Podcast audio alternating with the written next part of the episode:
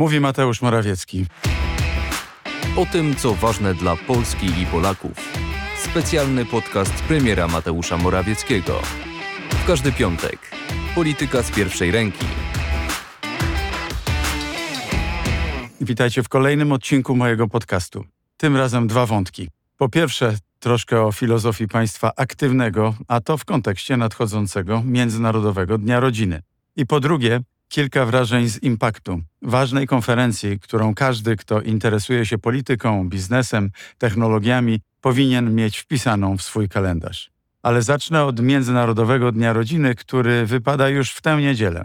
Choć jeszcze kilka lat temu nie było o tym dniu u nas szczególnie głośno, to teraz zyskuje coraz większy rozgłos. I może to coś mówi o ewolucji naszego myślenia o państwie i w ogóle naszego podejścia do rodziny. Bo choć w tradycji mamy dobrze zakorzeniony Dzień Matki i Dzień Dziecka, nawet ostatnio coraz mocniej Dzień Ojca, to rodzina jako całość przez długi, długi czas nie była wcale głównym bohaterem polityki państwa polskiego. I jeśli mówimy, że rok 2015 jest cezurą w najnowszej historii naszego kraju, to właśnie z tego powodu. Prawo i Sprawiedliwość po prostu ukierunkowało politykę tak, aby każdego dnia państwo służyło polskim rodzinom. Ktoś powie, że to banał. W porządku, ale wystarczy rzucić okiem na podstawowe liczby i zestawienia, aby dostrzec, o jak ogromnej skali, o jakiej ogromnej zmianie mówimy. Dla przykładu, nie dalej jak w poniedziałek byłem we wsi Biały Kościół w Małopolsce, nawiasem mówiąc miejscowości położonej w naprawdę malowniczej scenerii. Odwiedziłem tam samorządowy klub dziecięcy, który działa od września 2019 roku dzięki państwowej dotacji budżetowej. I to nie jest historia jednostkowa. Takich przykładów jest cała masa. Po sześciu latach rozwoju programu Maluch Plus zwiększyliśmy o blisko 150% liczbę miejsc w klubach dla dzieci i w żłobkach. 150%. To naprawdę jest przełom. Gdy zaczynaliśmy rządzić w 2015 roku, liczba miejsc żłobkowych wynosiła niecałe 85 tysięcy. Dzisiaj to ponad 210 tysięcy i budujemy kolejne. Powiedziałem o Maluchu Plus, ale myślę, że dla bardzo dużej liczby Polaków pierwsze skojarzenie z Prawem i Sprawiedliwością to 500 plus. I bardzo dobrze, bo 500 plus było prawdziwą rewolucją godności. Ale to nie wszystko, bo jest przecież również wyprawka 300, plus, jest też rodzinny kapitał opiekuńczy. To są realne rozwiązania i realne pieniądze dla polskich rodzin. Ale tu chciałbym podkreślić coś, do czego w krótkim czasie antenowym zwykle nie ma sposobności. Chcę powiedzieć, że te programy społeczne to nie tylko programy. Stoi za nimi bardzo konkretna wizja. Wizja państwa aktywnego i zorientowanego na jakość życia polskich rodzin. Słowem, za programami, które realizujemy, stoją po prostu wartości, które są dla nas ważne i w które wierzymy. Mówię to, bo po sześciu latach rządów Prawa i Sprawiedliwości ten prorodzinny kierunek niektórzy mogą potraktować jako coś oczywistego. No właśnie, nic bardziej mylnego. Jakoś tak się składa, że w czasach rządów liberalnej Platformy Obywatelskiej państwo nie poczuwało się do takiej roli. Życie od pierwszego do pierwszego było niestety normą wielu rodzin w Polsce, a symbolem tej antyrodzinnej polityki były kwitnące niestety w całym kraju tak zwane chwilówki i praca za 5 zł za godzinę. Jak to jest, że ludzie, którym z ust nie schodziły frazesy o metaforycznej europejskiej rodzinie, zapomnieli zupełnie o dosłownej, zupełnie namacalnej rodzinie? Więc powtórzę raz jeszcze. Są dwa modele państwa Jeden model to państwo spod znaku nocnego stróża, państwo w gruncie rzeczy bierne. I jest drugi model państwo czuwające, państwo silne i solidarne, państwo aktywne. Ale skoro mówimy o rodzinie, to można dodać określenie z nieco innego słownika państwo czułe. Właśnie nasza prorodzinna filozofia zbudowała całą naszą strategię także na czas kryzysu. Przed kryzysem pandemicznym polskie rodziny, pracowników i firmy chroniła tarcza antykryzysowa. Przed inflacją, która zaczęła dawać się we znaki polskim rodzinom jeszcze przed 24 lutego, polskie rodziny chroniła z kolei i chroni nadal do pewnego stopnia tarcza antyinflacyjna. Przed gospodarczymi konsekwencjami wojny polskie rodziny chroni tarcza antyputinowska. Nie czekaliśmy, nie czekamy na rozwój wypadków, tylko ten rozwój wypadków staramy się wyprzedzać. I teraz, kiedy wprowadzamy i organizujemy pomoc dla kredytobiorców, postępujemy wedle tej samej zasady. Na tyle, na ile to możliwe, ochronimy polskie rodziny przed konsekwencjami inflacji i wojny na Ukrainie. To jest podcast premiera Mateusza Morawieckiego. Słuchaj dalej. Wiem, że pomoc kredytobiorcom to temat, który w ostatnich dniach rozpalił debatę publiczną do czerwoności. Sytuacja jest o tyle ciekawa, że jednocześnie słyszymy nawoływania, że rząd powinien zaproponować zdecydowane rozwiązania, a kiedy proponujemy takie odważne kroki, słyszymy, że to źle, że to niedobrze, że to kroki proinflacyjne. Taka trochę kwadratura koła, choć oczywiście zdaję sobie sprawę, że nigdy wszystkich nie sposób zadowolić. Więc dlatego wybraliśmy to, co zawsze. Wybraliśmy wierność polskim rodzinom. To ich bezpieczeństwo finansowe stawiamy na pierwszym miejscu. I jest to, moim zdaniem, rozwiązanie optymalne.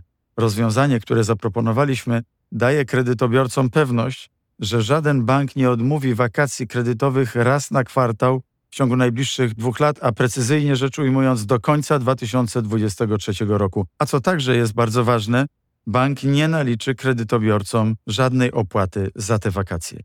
Jeśli chodzi o Fundusz Wsparcia Kredytobiorców, tutaj zaproponowaliśmy rozwiązania, dzięki którym w końcu banki wezmą odpowiedzialność na miarę swoich zysków, jakie czerpią ze swojej działalności, a te są rekordowe.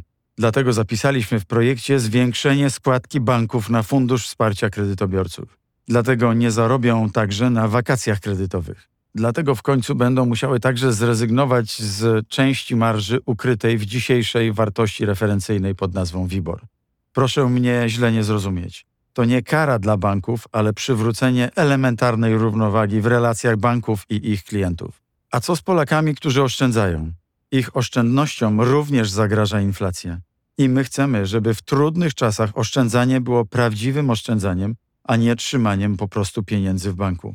Pracujemy nad tym, jak, mówiąc delikatnie, zachęcić banki do zwiększenia oprocentowania lokat, depozytów, rachunków oszczędnościowych. Oprocentowanie w wysokości 0,1 czy 1% to dzisiaj kpina. Pozwolę sobie na mały apel do kolegów, prezesów banków. Obudźcie się. Co to jest? Wiem, jak wygląda rachunek zysków i strat banków. Znam bilans banków od podszewki.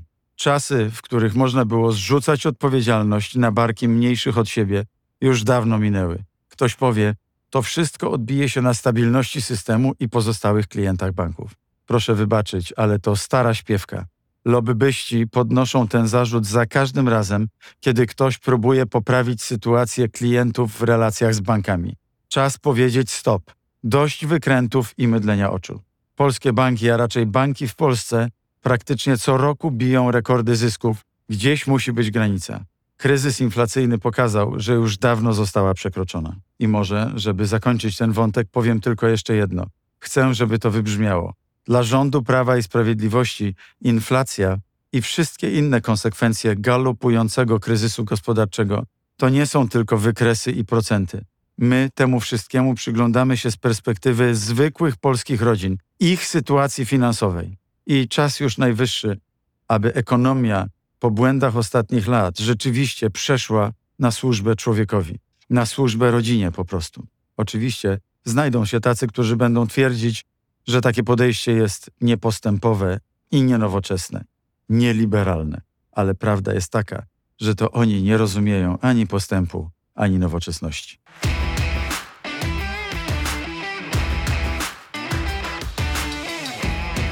Teraz pozwólcie, że jeszcze krótko opowiem o temacie numer dwa, który pozostał we mnie po tym, jak kilka dni temu odwiedziłem Poznań i wziąłem udział w konferencji Impact 22. To już kolejny raz, kiedy miałem okazję powiedzieć parę zdań w trakcie tego wydarzenia, które z roku na rok nabiera coraz większego rozmachu, a gośćmi są najwybitniejsze umysły z całego świata. I to naprawdę świetnie, że najbardziej kluczowe sprawy dla przyszłości naszej cywilizacji są dyskutowane w Polsce. Lista tych spraw jest bardzo, bardzo długa. Pierwsze pytanie z brzegu to pytanie o rozwój sztucznej inteligencji i jej konsekwencje. Czy maszyny odbiorą nam pracę? Jak super nowoczesna technologia zmienia rynek? Technologia technologią, ale co z ludźmi? Które z wyzwań politycznych, społecznych i gospodarczych są najważniejsze? Jakie decyzje należy podjąć dzisiaj, a z jakimi trzeba jeszcze chwilę poczekać? Czego w związku z tym uczyć dzieci w szkołach? Jaka będzie przyszłość państw? Czy mamy obstawiać państwa narodowe, czy raczej globalne superorganizacje? A to dopiero sam początek. Nawet nie poruszyłem pytań, które wyzwala wojna na Ukrainie. A już tyle wystarczy, żeby głowa porządnie nas rozbolała. Bo nie dość, że wyzwania są ogromne, to kiedy jesteśmy zewsząd bombardowani informacjami, a wszystko dzieje się w tak szaleńczym tempie, to trudno wychwycić główne trendy i wskazać, które naprawdę będą decydujące. A tak się składa, że Impact to impreza, która przyciąga jak magnes ludzi, którzy próbują przewidzieć i zrozumieć przyszłość, zanim ona zdąży nadejść. Więc mogę powiedzieć śmiało, i tym razem znowu się nie zawiodłem. Ponad 400 speakerów z całego świata, warsztaty, tak zwane roundtables, w trakcie których spotykali się ze sobą przedstawiciele polskiego i zagranicznego biznesu, politycy, fundacje, innowatorzy, ludzie sportu, nauki i kultury. I teraz, kiedy sporo się mówi o tym, że Polska to centrum pomocy humanitarnej dla Ukrainy, może warto powiedzieć coś jeszcze. Polska dzięki imprezom realizowanym z takim rozmachem pokazuje, że tutaj toczy się poważna debata. Tutaj wypracowywane są rozwiązania dla Europy i dla świata. Od tych idei, pomysłów, spotkań wszystko się zaczyna.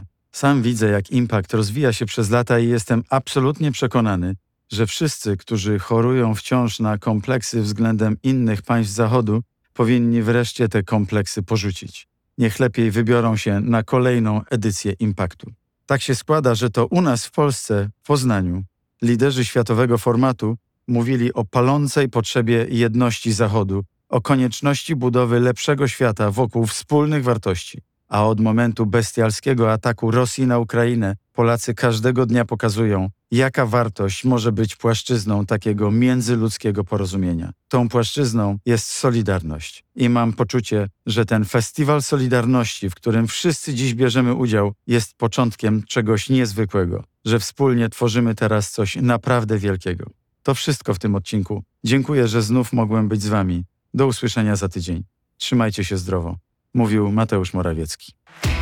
Podcast jest dostępny w serwisach Spotify, Google Podcast oraz Apple Podcast.